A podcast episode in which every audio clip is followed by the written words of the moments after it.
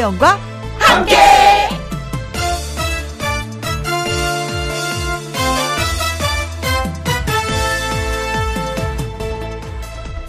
오늘의 제목 말 안 해도 아는 그것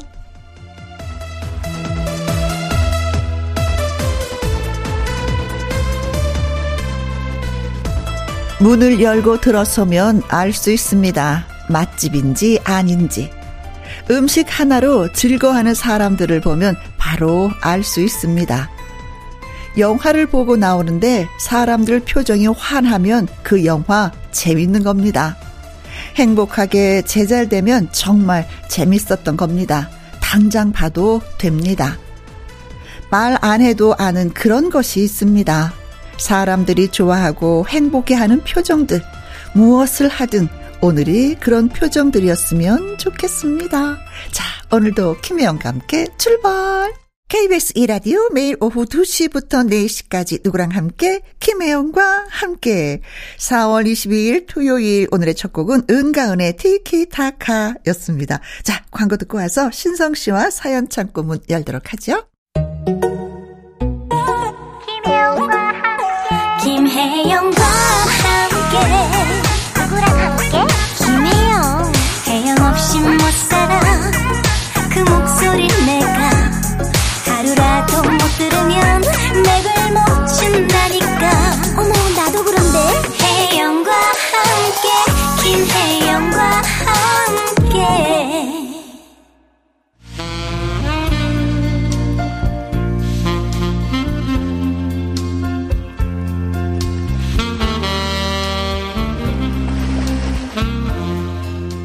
언제나 두 팔 벌려 대환영. 여러분의 요즘 이야기를 들려주세요. 김혜영과 함께 사연 창고 오픈.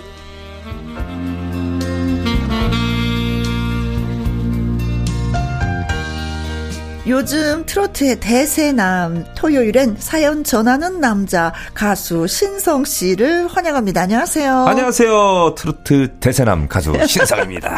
오늘도 애청자분들의 사연을 들려 드립니다.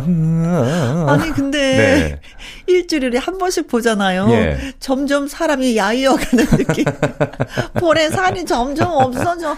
너무 바쁘고 힘든가 봐. 아 그래도 하루하루를 정말 어. 감사하게 이렇게 보내고 있습니다. 그래요. 다행이에요. 그래도 네. 즐겁게 보내고 있다고 하니까. 네. 좀 제가 고생한 만큼 또 이제 보시는 시청자분들은 또 음. 즐거움을 드리니까 저는 음. 오히려 더 행복한 거죠. 네. 네. 녹화도 너무 많고 연습도 많고 잠잘 시간은 있어요? 어, 잠잘 시간은 있기는 한데요. 음. 그래도 저는 요즘 너무 행복해요. 아하. 과연 이런 기회가 또 언제 올까? 네, 아, 그런 마음으로 열심히 하고 있습니다. 그래, 그래. 네. 그런 마음이면 진짜 롱런 할 수 있어요. 아, 그래도요. 네. 저는 일주일에 한 번씩 우리 혜영 누님 보는 게 너무 즐거워요. 네, 여기서 화이팅. 예. 자, 고맙습니다. 네. 자, 우리 만났으니까 또 해야 할 일은 해야죠. 네. 첫 번째 사연은 신성 씨한테 제가 양보합니다. 네. 성진모 님의 사연입니다. 어, 못 말리는 우리 아이를 소개를 합니다. 네. 우리 아이는 올해 다섯 살로 동화책을 무지 좋아해요. 음. 토끼와 거북이를 한 번 읽어주면 책 제목을 입에 달고 다녀요. 네. 토끼와 거북이, 토끼와 거북이 이렇게 해요. 아 토끼와 거북이. 네. 어. 그래서 아내도 동화책을 자주 읽어주는데요. 어, 이렇게 나무는 우리에게 그늘도 되어주고, 열매도 주고, 따뜻하게 장작도 되어주는데, 어머, 그러고도 할아버지의 의자도 되어주지. 그리고 또 좋은 공기도 줘. 아끼고 사랑해줘야겠지. 응, 사랑해줄 거야. 많이 많이 사랑해줄 거야. 동화책을 읽어주고 아내는 쓰레기를 버리러 잠깐 자리를 비웠죠. 네. 근데 무슨 일이 있었는지 아세요? 글쎄. 집에 있는 나무란 나무는 가지가 꺾여 있었고 꽃잎은 바닥에 떨어져 있었고 아내는 화를 참고 물었다 갑니다. 어, 승우야, 너 왜 그런 거야? 뭐 했길래 그러니? 응, 엄마 내가 나무를 사랑해줬어요. 내가 안아줬어. 이, 이렇게 이렇게 이렇게 꽉꽉 안아줬어요. 네, 그런 거예요. 사랑해준다고 안고 당겨서 뽀뽀해주고 그래서 그랬던 거였어요.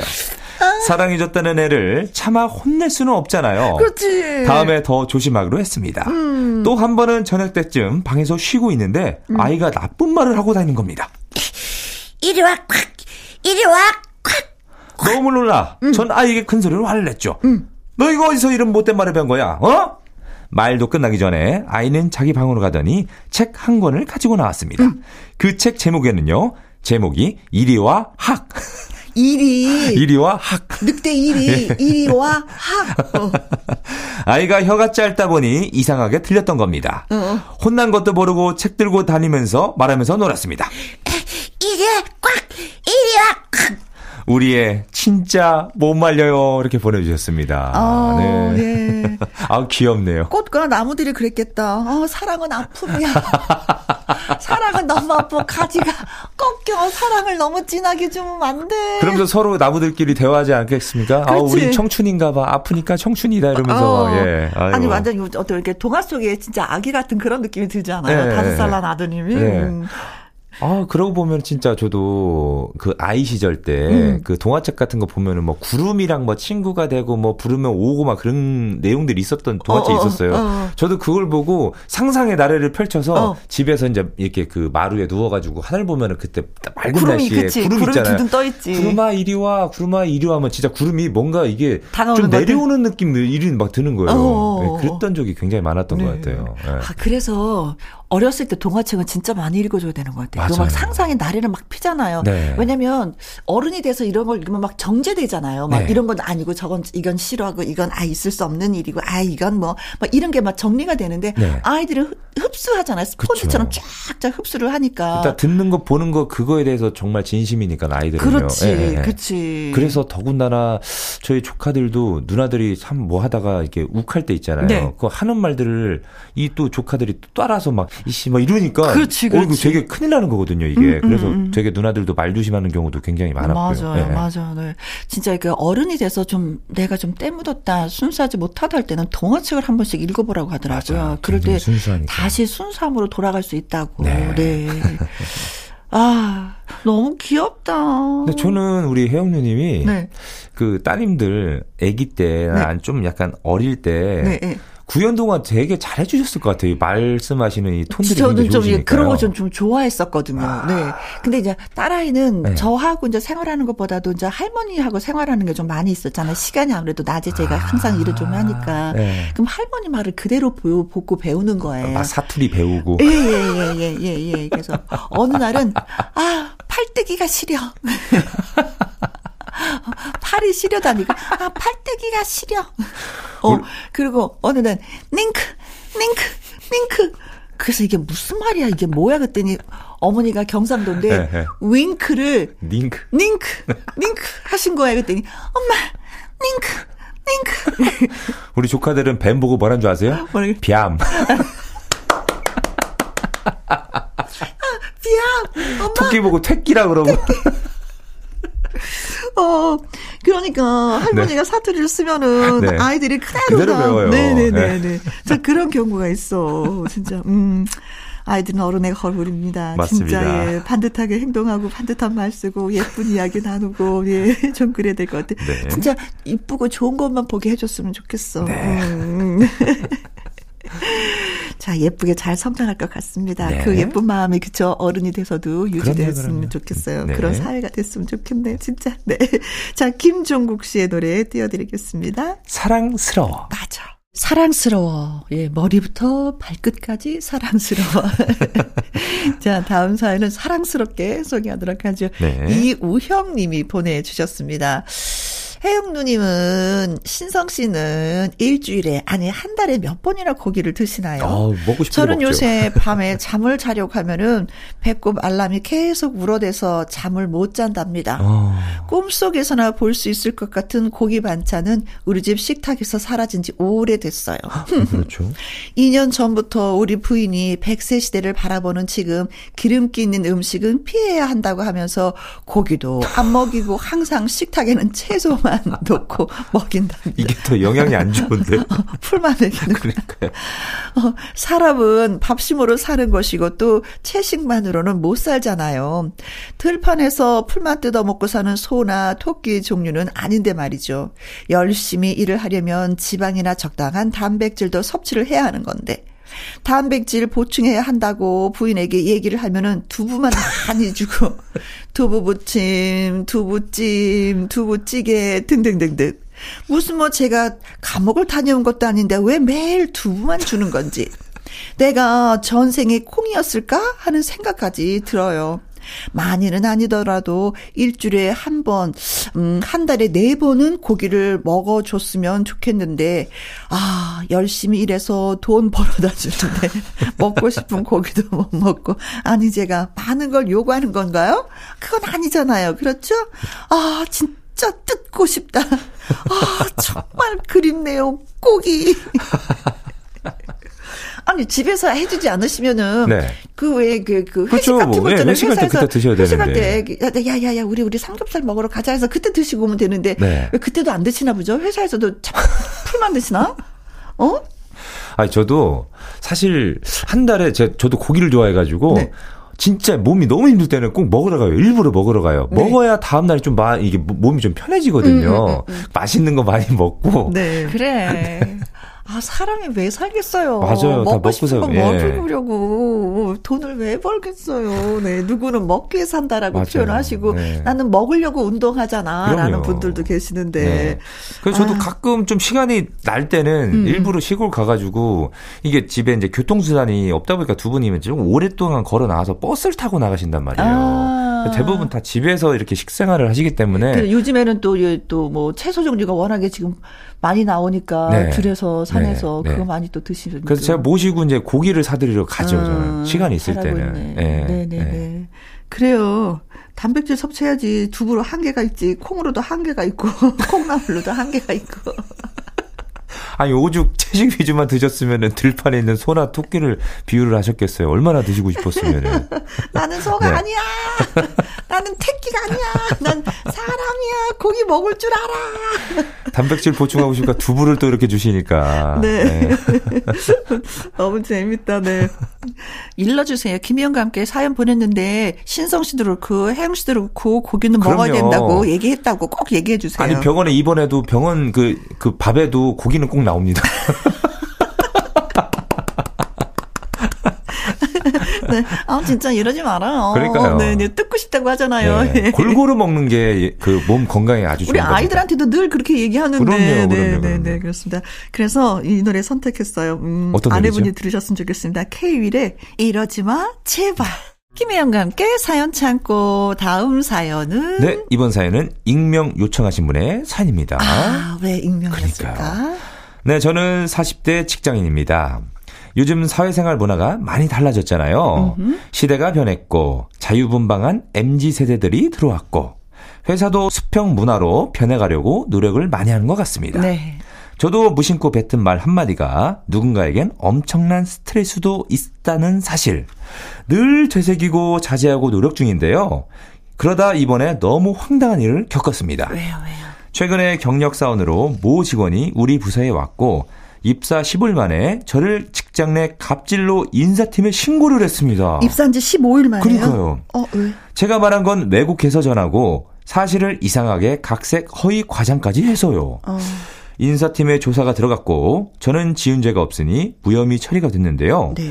이 과정에서 소문이 일파만파 입사한 지 15일 된 친구에게 갑질을 한 나쁜 사람 소리를 들었습니다. 음. 그 친구는 본인 뜻대로 일이 진행되지 않으니까 갑자기 업무상 스트레스로 인한 불안으로 휴직을 냈어요. 음. 이게 모두 입사 한 달 반 만에 일어난 일입니다. 결국 분위기는 아 정말 그 친구 정말 정말 이상했구나. 이걸로 전환이 됐지만 네. 잘 모르는 사람들은 저 때문에 그 친구가 병가까지 낸 걸로 오해하시기도 하더라고요. 아, 윗사람 때문에 고생하는 경우만큼이나 요즘에는 정말 아랫사람 때문에 당황스러운 상황도 종종 발생하는 것 같아요. 네. 고생하시는 관리자분들도 너무 많고 무턱대고 신고해버리기도 허위 사실을 퍼뜨리면 누군가가 얼마나 고통을 받는지 얼마나 큰 피해를 주는 건지 확실하게 말하고 싶었습니다. 음. 어디 털어놓을 것도 없어 익명의 힘을 빌어서 하소연을 해봅니다. 이렇게 음. 보내주셨습니다. 아이고 마음고생 많이 하셨네. 그러니까요. 여태까지 아이고. 내가 쌓아왔던 이미지가 많이 바뀌는 거잖아요. 아, 그럼요. 아우 저 사람 선하고 일 열심히 하고 괜찮은 사람이야. 근데 그렇죠. 알고 보니까 그게 아니었어. 뭐 네. 이런 거잖아요. 어 사람 그렇게 안 봤는데 저랬어. 너, 어. 이런 이야기들이 막 이렇게 그 회사 내에서 이제 소문이 이렇게 번지게 되니까. 그럼 진짜 고개 들고 다니기가 너무 너무 힘들지 어렵지. 거지. 네. 아. 근데 이제 가까운 사람들이야 뭐, 아, 이게 아니었어 하고 얘기를 하면 되는데, 네. 다른 사람들은 소문, 소문, 소문에 듣던 저 다른 부서에 있던 사람들한테는 내가 다 일일이 설명하지가 못하니까, 네.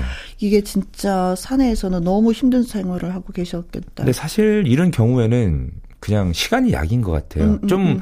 사람 다른 사람들도 그 사원에 대해서 좀 겪어봐야 어머 이런 음. 사람이었구나. 그럼 나중에 와서 사과를 하거든요. 네. 내가 오해를 해서 미안해요 이렇게 해도. 그렇지. 예, 예. 근데 15일 만에. 네. 어, 야. 그랬구나. 근데 직장 생활 하시는 분들 얘기를 들어보면 진짜 옛날에는 상사분의 눈치를 그렇게 많이 봤다는 거예요. 예. 근데 이젠 진짜 아니래요. 아. 네. 지금 오히려 예, 예, 밑에 예. 있는 사원들을 눈치를 네, 보게 되고. 네, 네. 상사분한테는 이런 이런 말 실수해도 아 이거 뭐야 진짜 뭐 이렇게 지나가는데 이제 아래 사람들한테는 그 그게 안 된다는 맞아요. 거예요. 예. 오히려 뭔가 지적하면 어 꼰대 꼰대 막 이런 이야기들 많이 하니까. 뭐 예, 예. 그런 것도 하고 이제 당당하게 얘기하는 거죠. 선배님 그러시면 안 됩니다. 순간 어 당황하죠. 어 뭐지? 그러면 어, 나, 나, 때는 그러지 않았는데 요즘에 MZ 세대들은 이렇구나. 그러니까 더 조심스럽다는 거예요. 맞아요. 말 하나, 행동 하나가. 네. 그래 조심할 건 또 조심하는 게 좋은 거죠. 맞습니다. 네. 네. 후배들도 나름대로의 그렇잖아요. 네. 내가 배울 거 배우고 이 회사 어떻게 들어왔는지 아시죠? 뭐이면할 말이 없는 거니까. 그러면서 이제 속으로 그러지. 아유 나중에 너희들도 밑에서 들어봐 당해봐라. 그래요. 그동안 진짜 마음고생 많이 하셨습니다. 토닥토닥 또 진짜 위로를 좀 많이 해드립니다. 또 이렇게 한번 경험을 하잖아요. 그럼 말도 제대로 못해요 후배들한테. 음. 진짜 네. 더 조심스러워지죠. 더 조심스럽고 네. 예 진짜 입을 더 꽉 다물게 되는데 그래도 예 즐겁게 생활을 하셨으면 네. 좋겠습니다. 힘내십시오. 응. 네네. 맞아, 맞아, 맞아, 맞아. 그래요. 사회생활 하다 보면 진짜 억울한 그런 경험들도 하게 되는데 힘을 좀 많이 내셨으면 좋겠습니다. 응원합니다. 네. 네. 자, 황기동의 노래 띄워드리겠습니다. 김부장. 자, 이번에는 송은경님의 사연을 소개해드리겠습니다. 우리 아들이 여친이 생겼는데요. 집에서 통화하는 걸 들었는데 뭔가 예약을 하고 있더라고요. 뭔가 궁금해서 제가 또 물어봤겠죠? 아, 아, 꽃다발이에요. 꽃다발? 아, 갑자기 꽃은 왜? 아, 여자친구 주려고요. 아, 생일이야? 아니면 기념일? 오, 너네 만난 지도 얼마 안 됐잖아. 음, 생일도 기념일도 아닌데, 아, 그냥 주고 싶어서요. 아. 얘는 지 아빠를 안 닮았네요. 이런 로맨틱함도 있으니. 아니, 근데 곰곰이 생각해보니까 기분이 나쁜 겁니다. 아니, 근데 너, 왜 엄마한테 꽃 선물 태어나서 단 한 번도 아, 안 했잖아. 너 꽃 살 줄, 너 알아? 아, 아, 아, 그게, 아, 아예 엄마는, 아예 아빠한테 받으시면 되잖아요. 참나, 열받아서. 이 화를 풀기 위해서 남편한테 가서 아니 당신 나한테 꽃 한 번 사준 적 있냐 하고 따졌더니 하는 말이요. 아, 이거 밖에 나가봐. 꽃이 아주 지천이 지천. 아유 나가서 봐, 나가서 봐. 그리고 다 내가 사줬다 이렇게 삼 치면 되잖아. 아이고야 말이나 못하면 말이나 못하면 제가 계속해서 따지니까 자기는 쑥스러워서 꽃다발을 들고 어디 못 다닌다나 못 잤다나. 제가 어쩌다가 이런 남자를 만나서 꽃 선물 한 번 못 받고 여태 살았을까요? 혜영 언니네는 좀 로맨틱 이런 거 있으신가요? 아이고 진짜 이거 뭐 제가 편지를 못뭐 띄워야 될 그런 상황입니다. 로맨틱 아유 쥐어 짜도 없어. 아우 거의 뭐 마론 행주 짜는 기분이에요. 아 그래서 그런지 요즘 옷 스타일이 계속 그 꽃이 들어간 모양을 많이 입고 다니시네요. 대리만족. 그러니까 오늘 양 꽃이 팍팍 들어간 세타 입고 왔습니다. 진짜. 아유 제가 사서 제가 만족하는 거예요. 얼마나 얼마나 꽃이 받고 싶었으면 제가 저기 양주동 시장 가서 그냥 꽃을 사갖고 그냥 마당에다 그냥 잔뜩 심었을까. 꽃선물 못 받으면 내가 사서 내가 심는다고 그냥 지금 그냥 꽃을 심고 있습니다. 근데 약간 그 위트 있으신 남편분들은 그런 얘기예요. 왜 꽃 안 사줘 그러면 아 당신이 꽃이잖아. 약간 이런 얘기 하거든요. 아, 나 그런 싫어 진짜 싫어. 나는 진짜 꽃이 좋아. 내가 꽃이면 나도 아는데 네. 아, 나 그런 걸로 넘어가는 거 너무 싫어. 당신이 꽃이라서 내가 당신한테 꽂혔잖아. 약간 이런 거막 이런 위트 있잖아. 이런 거. 아우 말로만 그냥 아유 진짜 아유 돈안 들이고 말로만 하는 거. 아유. 아니 제가 어제 어제 좀 일이 있어서 늦게 들어갔거든요. 네. 근데 이제 짐이 좀 있었던 거예요. 그래서 어 노래를 막 듣고 흥얼흥얼 하다가 휴대폰으로 음악 듣고 막 가다가 애 아빠가 딱 나오길래 같이 네. 약간 좀 흔들어졌어요. 네. 그래서 그들이 얼른 짐을 봤더니 어머 세상에 모르는 사람처럼 확 들어가는 거예요. 어 멋있게요. 딱. 어, 짐 앞하고 네. 잠깐 스탑. 그랬더니 왜 그랬더니 내 사랑스럽지 않아? 내가 노래 부르면서 살랑살랑 흔들고 있잖아. 그랬더니 빨리 들어와. 어, 밖에서 내내 기분 좋았는데, 네. 아, 기분이 확, 아, 기쁘, 이쁘다. 너 왜 이렇게 사랑스러워. 이 말을 한마디 해야 되는 건데, 네. 아, 어제는 그냥 마무리를 진짜 기분 나쁘게 했어요. 네, 내 기분 좋다가. 해피엔딩이 아니라 새드엔딩으로 끝나셨네요. 네, 새드였어. 네. 진짜 눈물만 흘리지 않았을 음. 뿐이지, 진짜 많이 슬펐어. 네. 아, 뭐 이런 사연을 들어보면은 정말 저는 제가 그렇게 주기보다는 네. 오히려 팬분들이 저에게 꽃, 꽃선물 워낙 많이 해주시니까. 네. 그렇지. 네. 아니, 이제 신성 씨는 네. 장가 가면 그거 너무 잘할 것 같아요. 아내분한테. 아, 저요? 네. 아유, 글쎄요. 입만 살아있을 것 같아요, 저는 입만. 내 안에 꽃 있다. 나를 가져. 그러지 마. 네. 음, 가끔은 여자들도 꽃을 좋아한답니다. 아, 아 비싼 걸 왜 샀어? 이러지만 그래도 네, 그래도 네. 어머니도 꽃을 받고 예, 마당에 버, 그 겹벚꽃 폈다고 엄청 좋아하시더라고요. 사진 찍어서 저한테 보내주셨더라고요. 음, 음, 음, 그래요. 나이가 들면 내가 꽃이 아니기 때문에 꽃을 네. 더 이뻐하는 것 같아요. 네, 그래요. 꽃 선물 꼭 해주시기 바라겠습니다. 네, 장나라의 노래 들어볼까요? 나도 여자랍니다. 맞아. 자, 이번에는 다섯 번째 사연이 되겠습니다. 6783님이 보내주신 사연, 신성 씨가 따끈따끈하게 읽어드릴게요. 네. 트롯 경연 프로를 보시던 우리 할머니가, 어? 신성 씨를 아시더라고요. 어이구야, 감사합니다. 신성, 네. 신성, 뉴스타, 네. 신성. 그래서 제가 할머니께 물었습니다. 할머니, 신성 씨를 어떻게 아세요?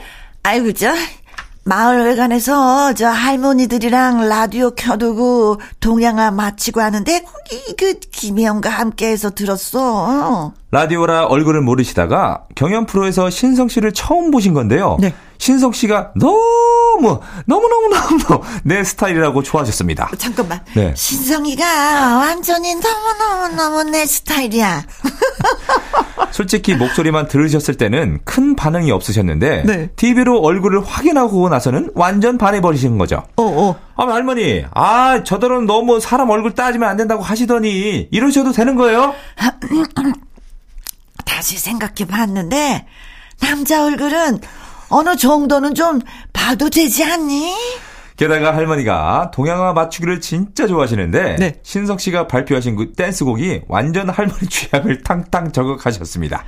노래는 못 먹어도 고! 아, 그 빠른 템포의 노래를 할머님이 좋아하시는구나. 네. 이게 그, 그 뭐야, 후렴 부분에 네. 얼수 좋다, 흔들어, 절수 좋다, 이게 들어가니까. 이것도 흔들어 줘야 되는 거잖아요. 네, 그렇죠, 동양화는. 그렇죠. 예, 네, 그렇죠. 네, 음. 가시면서 계속 흔드셨을 거 아니에요, 할머니께서. 그렇지. 네. 그렇지. 그러다가 이제, 아유, 뭐야, 이거. 난 못 먹어도 코요. 이렇게 했을 것 같은데.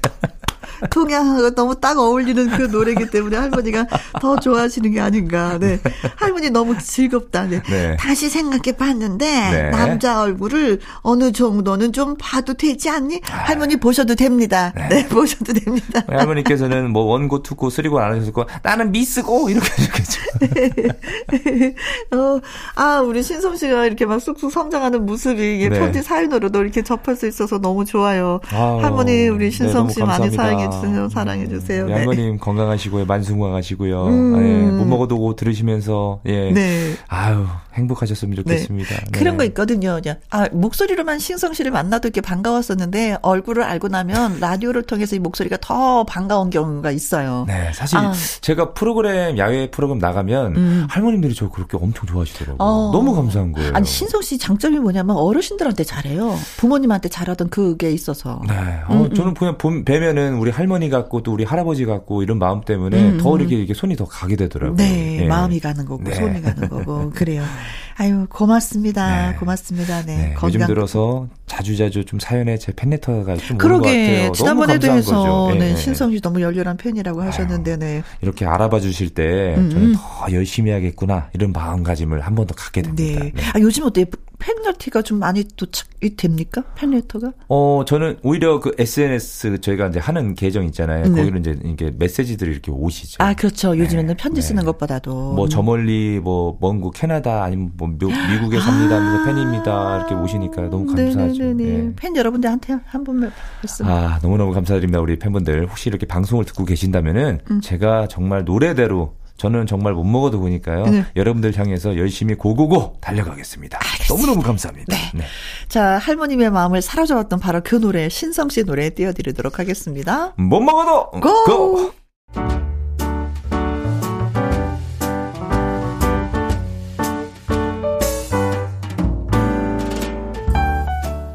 김혜영과 함께해서 드리는 선물입니다.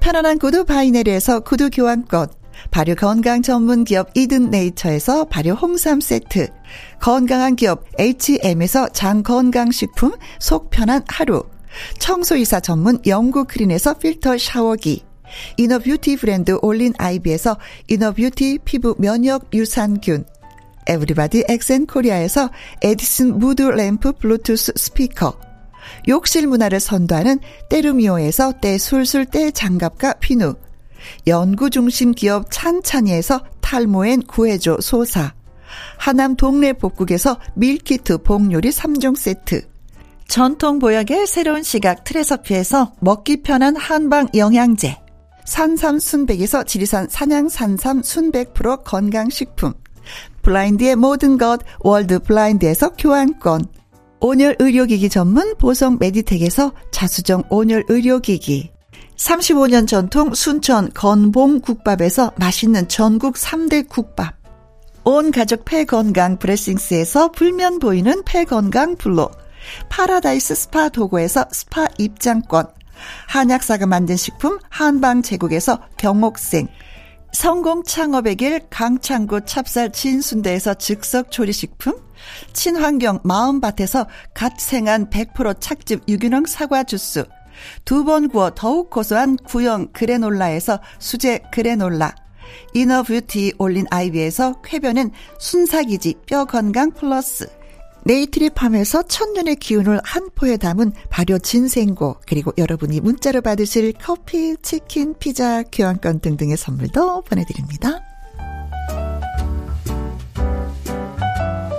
KBS 이라디오 김혜영과 함께 일부 마무리할 시간입니다. 사연이 소개되셨던 성진모님, 익명 사연자분, 이우형님, 송은경님, 6783님에게는요, 무드램프 블루투스 스피커 교환권, 그리고 속눈썹 영양제 두 가지 함께 보내드리도록 하겠습니다. 아니, 요즘 상품 왜 이렇게 좋아지는 거예요, 점점? 우리 상품 많다. 1142님의 신청곡이에요. 백지영의 총 맞은 것처럼. 이 노래 띄워드리고요. 2부는 연예계 팩트체크로 다시 돌아오도록 하겠습니다. 신성 씨와는 네. 여기에서 바이바이 네, 해야 되겠네요. 다음 주에 뵙겠습니다. 네, 일주일 동안 열심히 또 노래하고 오세요. 네. 2시부터 4시까지 김혜영과 함께하는 시간 지루한 날 졸음운전 김혜영과 함께라면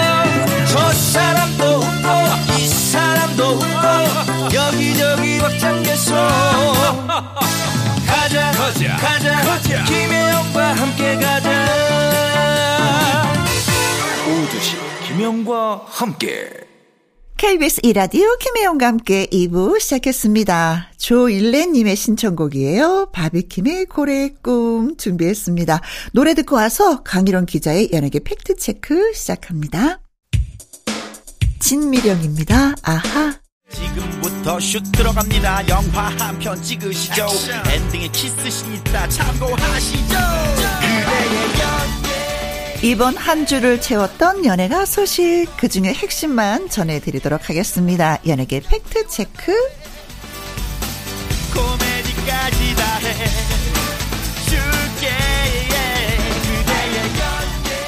강일홍 더 팩트 대중문화 기자님 나오셨습니다. 안녕하세요. 네, 안녕하세요. 네. 반갑긴 반가운데 또 우울한 소식이 있었죠. 소식, 예, 네, 또 이번 우울한 주에. 소식들이 여기저기서 들려와서 또 가슴이 또 뭉클뭉클하기도 합니다. 아유, 음. 그러게요. 그 20일 날이죠. 어제 그제. 네. 어, 서세원 씨가 국내도 아니고 캄보디아 네.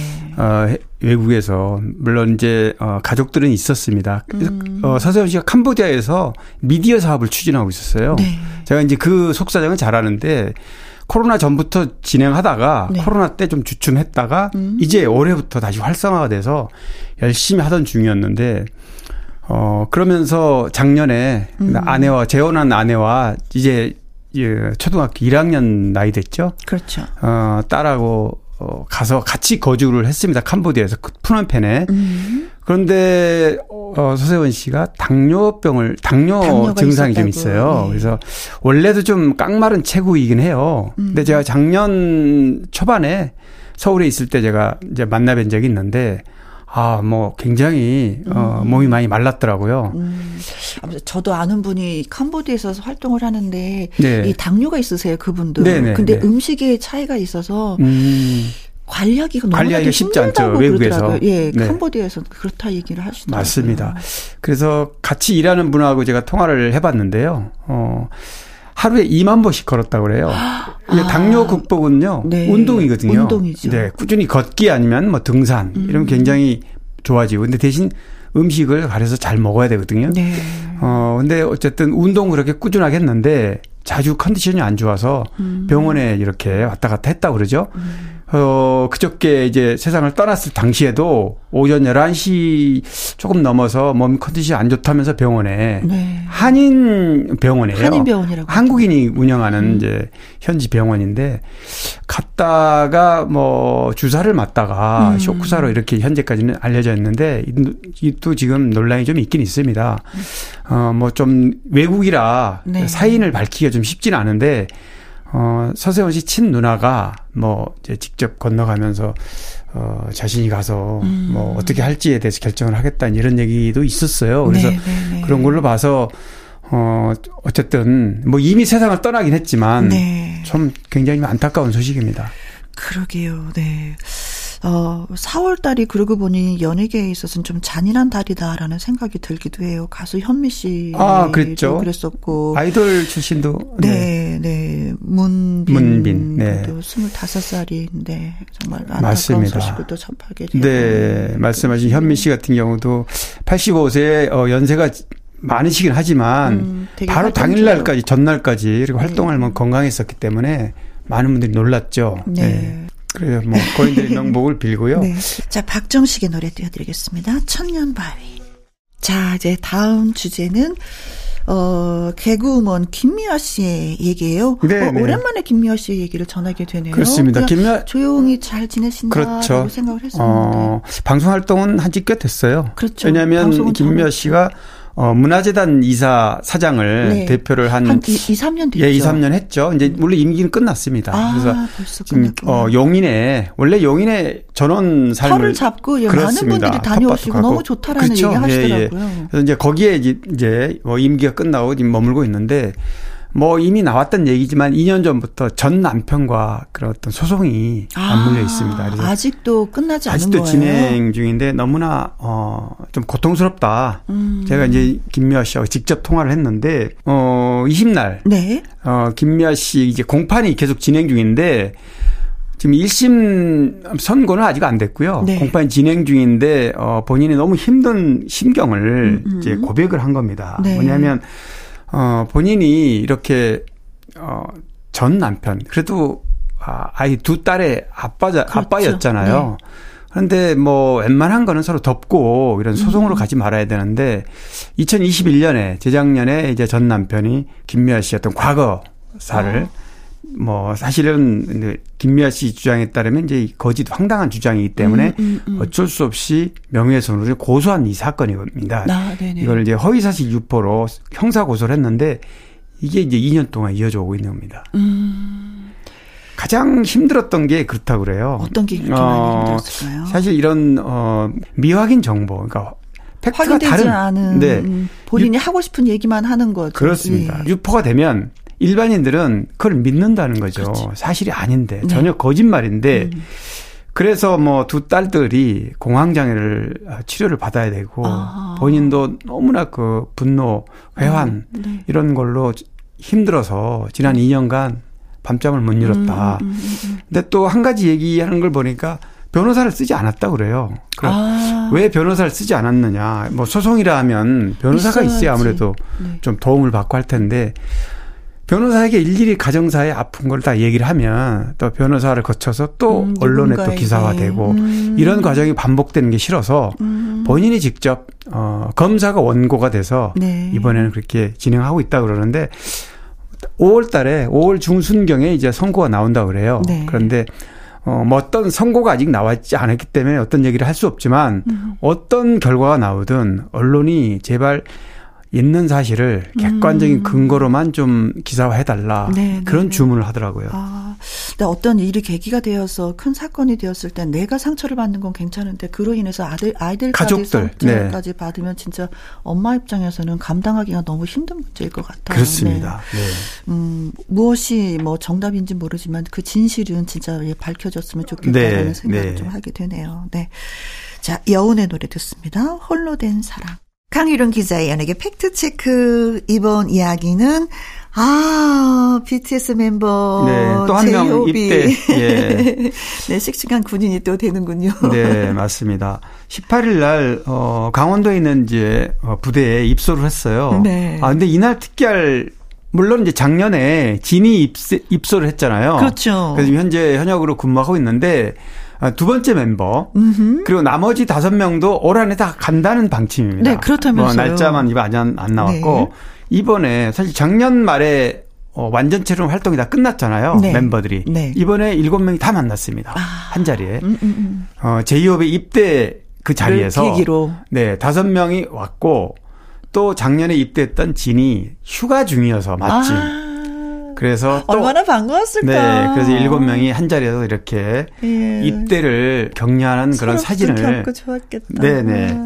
그래서 뭐 어, 물론 뭐 대한민국 남자라면 네. 누구나 어, 군대를 가서 국방의 의무를 다하는 건 네, 당연한 일입니다. 당연하죠. 하지만 전 세계에 한류 바람을 일으켰고 네. 또 어, 전 세계가 주시하는 그 멤버들이라는 점에서 네. 그런 당연히 가는 것임에도 불구하고 이 음. BTS 멤버가 입대할 때는 온 세계 아미 팬들이 관심을 네. 갖고 또 국내에서도 이런 그 국방 그렇죠. 의무를 다하는 모습을 굉장히 자랑스럽게. 아니, 저까지 네. 관심 있는데. 네. 아니, 저도 이게 그, 그 멤버원 멤버들이 다 만났다라는 얘기 듣고 이렇게 기분이 좋은데. 아, 아미 여러분들은 그렇죠. 얼마나 좋았을까요? 그 사진들 서로 막 공유하고 난리가 맞습니다. 났을 것 같은 생각이 드네요. 뭐 네. 사진이 어, 여기저기 이렇게 음. 옮겨 다니면서 많은 분들이 보는데 음. 그만큼, 어, 보기도 좋, 좋더라고요. 아, 그럼요. 그리고 이번 주에는 이제 원어원 출신이죠. 옹성우도 입대를 했습니다. 했습니다. 네. 하루 전날인 17일 날 했는데 일단 뭐 어, 기초 군사 훈련을 마치면 자대 배치 받고 네. 육군 현역으로 복무한다고 그럽니다. 네. 그런데 또 조용히 또 입소를 해 버렸네요. 아, 네, 네. 어, 옹성우는 굉장히 좀 조용하게 음. 미리 알렸습니다. 어, 아무런 적이 없이. 물론 뭐, 제이업도 조용히 입수하고 싶었는데. 그게 되나요? 네, 그게 잘. 그게 되나요? 어, 뭐 카메라 앞에 서고 이런 걸 하지 않았지만 네. 그래도 그 주, 부대 주변이 이제 떠들썩해 하고요. 음. 뭐 옹성우 씨는 이제 뭐 가수이긴 하지만 네, 또 원어원에. 연기자로 변신해서 음흠. 또 활동을 했고 뭐 금방 갑니다. 1년 6개월. 네. 돌아오면 더 활발한 활동을 기대합니다. 네. 어, 진짜, 음, 복무 열심히 충실히 잘 마무리하고 오십시오. 네, 우리는 네. 기다리고 있습니다. 사영은의 노래입니다. 웃는 거야. 강희론 기자의 연예계 팩트체크 다음 이야기는요. 동그란 눈에 예쁜 미소가 음, 있었던 연기자가 있었습니다. 배우 남주희 씨의 근황이 궁금합니다 하면서 청취자 서해남 씨가 글을 주셨어요. 아, 남주희 네. 씨는 80년대부터 90년대 그렇죠. 활동을 굉장히 많이 했었던 배우예요. 그렇습니다. 뭐 저도 뭐 기억이 나는데 한 10년 정도밖에 하지 않았어요. 예, 예, 예. 어, 저도 어, 이 서해남 청취자님이 이렇게 궁금해해서 음, 좀 음. 찾아보니까 네. 얼굴 보니까 기억이 나요. 아. 얼굴 보니 기억이 나는데 네. 워낙 활동을 오랫동안 하지 않아서 그런지 제가 활동할 때 같이 활동을 했었던 아, 배우기 때문에 그렇군요. 저는 좀 기억을 네네, 하고 있거든요. 네. 네. 어 워낙 아역으로 어 지금 남주희 씨는 쉬운 3살이에요. 69년생이니까 쉬운 살이 넘었는데 데뷔를 81년 했단 말이에요. 저랑 초등학생. 데, 저랑 같은 데뷔여서. 아, 그래서 잘 기억하시는구나. 네, 네, 네, 네. 네 그때는 이제 안전 꼬맹이였죠. 그렇죠. 초등학생이고 KBS 드라마 드라, 어, 꼴찌 만세로 데뷔를 네, 했습니다. 데뷔 그리고 나서 뭐 기억할 드라마 굉장히 많은데요. 음. 고교성 일기, 청소년 드라마, 음. 그리고 해돋는 언덕, 애정의 조건, 수은심이, 꽃피고 새울면, 야망의 서울, 뭐 이런 굵직한 드라마에 음. 역할을 아주 존재감 있게 연기를 잘했죠. 네. 근데 어느 날 갑자기 갑자기 네. 안 보였어요. 어 그런 것 같아요. 연기로 어, 연기자로 활발하게 활동하더라도 네. 뭐 이게 계기가 뭐 결혼을 한다든지 음, 음. 아니면 아에게서 성인으로 거듭나는 과정에서 조금 이렇게 삐끗한다든지 이런 음. 경우가 있는데 특히 가수들 같은 경우는 뭐 수속사하고 갈등이 있다든지 네. 지금 남주희 씨 같은 경우는 96년에 광고 제작자고 어, 혼인을 했습니다. 아, 결혼을 했어요. 결혼을 하고 2년 정도 있다가 이제 완전히 은퇴를 합니다. 음, 그 마지막 작 은퇴를 선언했군요. 그렇습니다. 음. 그러니까 어, 자녀는 뭐 일남 일녀를 뒀는데 평범한 주부로 산 거죠. 네. 그리고 평범한 주부로 살다가도 연예인들은 계기가 되면 다시 컴백을 하거든요. 그렇죠. 근데 남주희 씨는 그럴 타이밍을 놓쳤던 건지 음. 어쨌든 어떤 이유에서든 그 이후에 네, 활동을. 하지 않아서 음. 지금까지도 네. 저도 기억이 가물가물할 정도로 어, 잊혀졌 80, 네. 70년대, 80년대 이때 막 이제 사람들이 이렇게 결혼을 하잖아요. 네. 그럼 은퇴를 했었어요. 많이 했어요 그때는 네. 가수들도 그랬고. 네. 네, 네. 근데 이제 지금은 은퇴를 그런 게 네, 상관이 없고요. 그렇죠. 다시 네. 나올 수도 있는 거고 결혼을 해도 그냥 더 축복을 해주고 더 안정된 상황에서 연기 그럼요. 열심히 네. 하라고 박수를 많이 맞습니다. 보내주시는데 네. 그때 흐름은 진짜 그랬어요. 그때는 이제 뭐 천주총각들이 약간 결혼에 어떤 핸디캡이 좀 있었고 심지어 군대 가는 것도 음. 군 당당하게 가는 거지만 이 공백 기간 때문에 네. 어, 트렌드가 바뀌죠. 그래서 그런 핸디캡이 있었습니다. 네, 요즘엔 그런 거 보면 더 건강한 문화가 그렇죠. 그렇죠? 좋은 쪽으로 정말 네, 자리를 네. 잡은 것 같습니다. 그래요. 지금은 행복하게 잘 사시리라 믿습니다. 네, 아, 그렇게 선언했군요. 예, 예. 네. 자 이번에는 잘생긴 외모로 한국의 제임스 딘이라고 불렸던 개그맨 주병진 씨의 근황이 궁금합니다 하시면서 청취자 최학규님이 글을 주셨어요. 음, 아, 그렇죠. 유현진 씨는 진짜 뭐 한 획을 그은 분이죠. 그렇습니다. 어, 사실 뭐 아까 작고한 서세원 씨 얘기도 했지만 음. 어, 주병지 씨 역시 부침이 심한 예능인, 대한민국 음. 최고의 예능인이고 음. 또 어, 활동을 중단했을 때는 또 이런 여러 가지 구설에 또 올랐다가 네. 이런 한마디로 부침이 굉장히 어, 음, 음, 음. 심했다. 그렇죠. 그리고 또 호불호도 많이 갈렸고요. 음. 근데 본인은 반듯하고 본인은 뭐, 뭐 신조가 신념이 확실한데 개그의 네. 신사라는 그렇습니다. 오죽하면 개그의 신사. 음. 사실 뭐 어 뭐 코미디 쪽이 출발했으니까 잘 아시겠지만 네. 원래 대한민국의 코미디는 그 슬랩스틱 코미디 일본풍을 네. 어 벤치마킹해서 굉장히 좀 활발하게 가다가 네. 지금은 이제 스탠드 코미디잖아요. 네. 서서 하는 그런 그렇죠. 개그맨이란 소위 그래서 영미식 스탠드 코미디로 성공한 케이스의 대표적인 인물 주병, 주병진 예, 씨입니다. 그렇죠. 네. 맞아요. 그래서 뭐 아시겠지만 뭐 일요일 일요일 밤 같은 이런 프로그램 보면 음. 천부적인 그 입담. 음. 정말 어 예능인으로서는 네. 타의 추종을 불허했던 음. 분입니다. 굳이 뭐 넘어지고 뭐 이상한 그러지 않아도 예, 그러지 네. 않아도 네. 얼마든지 네. 사람들을 즐겁게 할 수 있다라는 것을 보여준 보여준 음. 그런 이제 분인데 네. 어 아까도 서두에 잠깐 얘기했지만 음주운전, 네. 불법 도박 뭐 이런 음. 불미스러운 사건에 조금 연루됐고 어 그래서 그런 논란 때문에 방송 활동이 좀 중단이 됐었죠. 네. 그래서 뭐 어, 2011년, 2011년도 뭐 한 10년 벌써 됐는데 이때 이제 주병진 토크 콘서트로 복귀를 했고요. 아, 뭐 이후에도 이제 종편 채널 같은 데서 음. 또뭐 본인이 여러 가지 그 예능에 이렇게 음. 활동을 좀 했습니다. 지금은 또 활동하지 않고 있고요. 어, 원래 주병진 씨 그러면 예능인으로 성공해서 속옷 사업으로 그렇죠. 사업 기업인으로 네. 속옷을 하기 전에 카페를 했었어요. 맞아요. 카페 네. 이름이 제임스 딘이어서 아, 네. 방배동에 있어서 저희가 거기에서 이제 물도 아, 가지고 너무 어, 잘하시잖아요. 선배 예. 대선배고. 네. 네. 근데 진짜 사업선이 좋아서 네. 다른 사람들은 이제 카페 그 간판이라 그러잖아요. 네, 네, 네. 그한뭐 1 사이즈면 음. 주병진 씨는 6이라는 사이즈를 갖다가 아. 크게 제임스 딘이라고 하니까 어, 맞아요.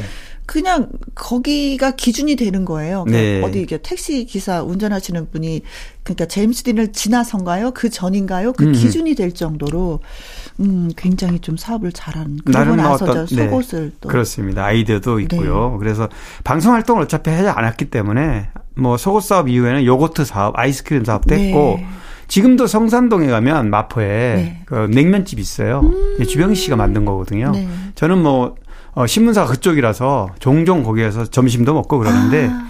주병희 씨가 뭐 나오는 건 아니더라고요. 네. 네. 나오면 뭐 저도 오랜만에 얼굴도 좀 아이고, 보고를 했는데. 네. 네. 아무튼, 어, 지금도 싱글로 고수하고 있고요. 맞아요. 뭐, 네. 어, 예능 프로에서 나와서 보니까 이제 강아지 세 마리, 아. 대중소라는 강아지 세 마리하고. 어, 그 프로 열심히 봤어요. 그러니까 네. 커다란 집에서 혼자 사는 모습을 이제 비쳤는데, 네. 막 건강하신 것 같아요. 네. 네 그래서 그 중에서 했었던 얘기가 자기는 너무나 가난하게 살아서 큰 집에 사는 게 소원이었다고. 네네. 네. 근데 진짜 큰 집에 살아보니까 어, 더 많이 허하더라. 그렇겠죠. 네. 네. 근데 사실은 더 사랑하는 사람하고 살아야지만. 그래야 그 되는데. 집이, 응, 네. 집 같은 역할을 한다라는 얘기를 했는데, 아, 짠했어. 네. 어, 그렇게 멋진 사나이가 혼자 계속 산다는 것이. 뭐 건강하게 계시면서 종종 또 이렇게 네. 대중들이 또 이렇게 궁금해 할 때 한 번씩 방송에 나왔으면 좋겠습니다. 네. 그래요. 네. 잘 있으리라 저도 믿습니다. 자, 강희론 기자의 연예계 팩트체크. 애청자 여러분이 궁금해 여기시는 있는 연예가 소식이나 강 기자님에게 묻고 싶은 질문을 홈페이지 게시판에 올려주시면 이 시간에 소개해드리고요. 소개되신 분들은 또 선물도 보내드리도록 하겠습니다. 오늘 소개되신 서해남님, 최학규님에게는요, 음, 맛있게 드시라고 떡볶이 쿠폰 보내드리도록 하겠습니다. 자, 그리고 이출의 노래 띄워드립니다. 간만에. 나의 히트곡, 나의 인생곡, 가수의 근황과 함께 히트곡 당시 비하인드와 사연을 소개하는 코너가 되겠습니다. 오늘의 주인공은 최은옥 씨. 네. 최은옥 하면은 빗물이죠. 빗물.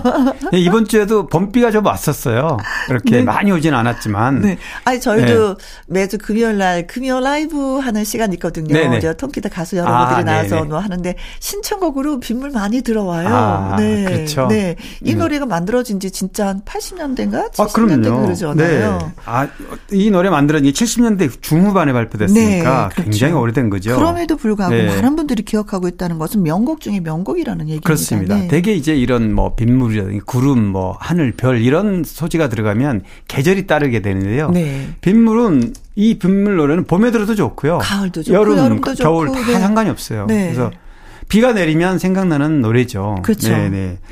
어, 최은옥 씨가 이제 갓 스물의 나이에 이 노래를 발표했는데, 어, 사실 이 노래가, 어, 떴을 때는 그야말로 신데렐라였다고 그래요. 아. 왜냐하면은 어 당시에 명동 라이브 클럽 쉘브루에 출연하고 있을 때였는데 재벌가 2세들이 네. 그 공연장 밖에 기다리고 있었다. 요즘 아 노래를 듣기 위해서 네 만나고 싶어서 그랬겠죠. 아, 만나고 싶어서 그만큼 어 우상으로 음. 젊은 어 이들에게 관, 어, 관심의 대상이었는데 어 최은옥 씨는 이제 제가 셀브로 얘기했지만 발탁한 사람이 바로 이종환 씨입니다. 네. 이종환 선생님이요. 그때 당시 정말 훌륭한 가수들, 멋진 가수들을 많이 발굴해 내셨어요. 맞습니다. 네. 네. 그래서 어, 아, 최현옥 씨도 그러셨구나. 빗물을 작사 작곡 김중순 씨와 만나게 해준 것도 어, 이종환 씨고요. 네. 어, 이 노래가 어, 지금도 뭐 사실 이 노래가 한 10여 년 전인가요? 그 영화 수상한 그녀. 아 심은경 씨. 네, 심은경 씨가 이 노래를 불렀잖아요. 네, 네, 네. 굉장히 뭐라 그럴까요? 어, 기묘한 듯 음흠. 약간 흐느끼듯 이 노래를 불렀는데 약간 모든 힘을 뺀 상태에서 노래를 네네. 불렀었던 것이 기억이 네. 나요. 조용히 비가 내리네. 왜냐하면 영화 속에 영화 속의 주인공의 이미지 때문에 객석에서 음. 받아들인 느낌이 훨씬 더 강렬하게 와닿습니다. 이 네. 노래가 신문경이 불렀을 때. 네. 뭐그 이후에도 조관우 씨라든가 정동아 씨도 리메이크를 아, 했고요. 너무나 잘 어울리죠. 네, 많은 어, 후배들이 좋은 노래니까 네. 뉴트로 감성으로 커버송을 많이 불렀고요. 음흠. 이 노래는 그래도 원곡 가수 채은옥 씨의 허스키 보이, 보이스가 네. 더 강렬하게 와닿는. 어, 그런데 저도 이 취재하면서 알았는데요. 네. 원래는 약간 허스키 보이스였고 빗물의 매력이 바로 그거였거든요. 네. 근데 나중에 아주 오랜 세월이 지나서 목소리가 맑은 미성으로 바뀌었다고 그래요. 원래는 맑았다가 허스키가 되는 건데요. 네, 원래는. 어, 어떻게 그렇게 네. 될 수가 있었지? 어, 공백을 좀 가졌어요. 최원욱 씨도. 음. 어, 그래서 이제 어, 한참 공백을 가졌다가 다시 컴백하면서 뭐 CCM, 복음성가 네. 이런 것도 부, 이런 노래도 부르고 이러면서 그 과정에서 자연스럽게 허스키가 사라지고 목소리가 맑아졌다. 아, 이렇게 본인이 얘기를 하더라고요. 예. 네, 네, 네. 최은옥 씨가 또 한 가지 나쁜 네. 과거도 있습니다. 뭐 그렇게 잘 나갔다가 네. 또 한동안 공백을 가졌던 이유가 뭐 그때는 가수들이 대, 부분좀 그런 경우가 많았는데 네. 뭐 대마초 연루가 됐었죠. 음. 근데 물론 대법원에서 무죄를 판결을 받았습니다. 그러니까 이제 그 부분은 해소가 됐는데 됐는데도 불구하고 한 번 연루가 되면 좀 이렇게 활동하는데 좀 지장을 좀 받았죠. 그래서 그런 뭐 또 결혼과 이혼을 거치면서 음. 나름대로 좀 힘든 시기도 있었는데 네. 어쨌든 어, 어, 최은옥 씨는 어, 대학생 보컬 경연대회라는 어, 그런 어, TBC 네. 그런 콘테스트에서 이제 가요계로 등장하는 계기가 됐고요. 그 네. 이후에 이 빗물이라는 노래를 발표하면서 가요계 70년, 80년, 90년대 음. 현재까지도 네. 이렇게 오랜 세월이 지른 지금까지도 그의 인생곡으로 아주 각인돼 있는 노래입니다. 네. 어, 진짜 뭐 최은옥 씨가 진짜 보고 싶어요 하시는 분들은 백영규 씨와 남궁옥분 씨, 최은옥 씨가 또 공연을 하네요. 5월 9일 날 아, 인천에서 네, 예, 네, 네. 다녀오시면 괜찮을 것 같습니다. 통키타 여러분들이 노래니까 얼마나 잔잔하고 좋겠어 한번 네, 맞습니다. 네. 괜찮을 것 백영규 씨하고 통화했더니 이 얘기 또 하더라고요. 아. 공연한다고. 왜냐면 백영규 씨가 어, 주관한 콘서트거든요. 아, 그래요. 네네. 세 분이 함께 노래하니 또 근사한 무대가 예, 펼쳐질 것 같기도 합니다. 최은옥의 빗물 을 들으면서 예, 강희론 기자님 우리 다음 주에 또 만나는 네. 약속해야 되겠습니다. 수고하셨습니다. 고맙습니다. 네. 박용자님의 신청곡 장민호의 신발끈 듣고 왔습니다. 1670님 여기는 제주입니다. 회사에 늦은 신입으로 들어간 43살 주부인데요. 제가 담배 냄새를 너무 싫어해서 잔소리를 막 했더니 사장님이 저 덕분에 금연을 하셨습니다. 감사하다고 전해주세요. 사장님, 저도 회사에 꼭 필요한 사람이 되겠습니다. 라고 하셨는데, 훌륭하신 사장님이십니다. 직원이 싫다고 담배를 끊으셨단 말이에요. 분명히 집에서도 끊어라 끊어라 여러 말씀 들으셨을 텐데 어, 회사 분위기가 참 좋은 것 같습니다. 신입의 말도 들어주는 사장님이 계셔서 네. 어, 음, 어떤 일을 하는 회사인지는 모르겠지만 잘 되리라 믿습니다. 7479님, 두 아들이 독립하고 나니까 아내와 저는 요즘에 신혼입니다. 신혼 초에도 부모님과 같이 살았는데 요즘에는 주말마다 데이트를 하니 아내가 좋아합니다. 영화, 자전거 트레킹, 산책, 이번 주에는요, 어떤 데이트를 할지 고민입니다. 누님이 추천해 주세요. 라고 하셨습니다. 아, 저는, 음, 고사리를 꺾으러 제주도를 가는데, 산나물 할때 들어가고, 어, 그런 것도 한번 해보시면 어떨까 싶기도 하고요. 아니면, 음, 주말 농장 한번 예, 해보시라고 좀 말씀드리고 싶어요. 시간이 참 잘 가거든요. 주말 농장이. 그러면서도 먹거리가 생긴다는 게 아주 뜻깊어요. 직접 내가 길렀다는 거에 대해서. 자, 두 분에게도 커피 쿠폰 보내드리도록 하겠습니다. 자, 끝으로 저희가 준비한 노래는 이미배의 당신은 안개였나요? 들려드리겠습니다. 자, 노래 들으면서 내일 오후 2시에 또 다시 뵙도록 하죠. 지금까지 누구랑 함께, 김혜영과 함께.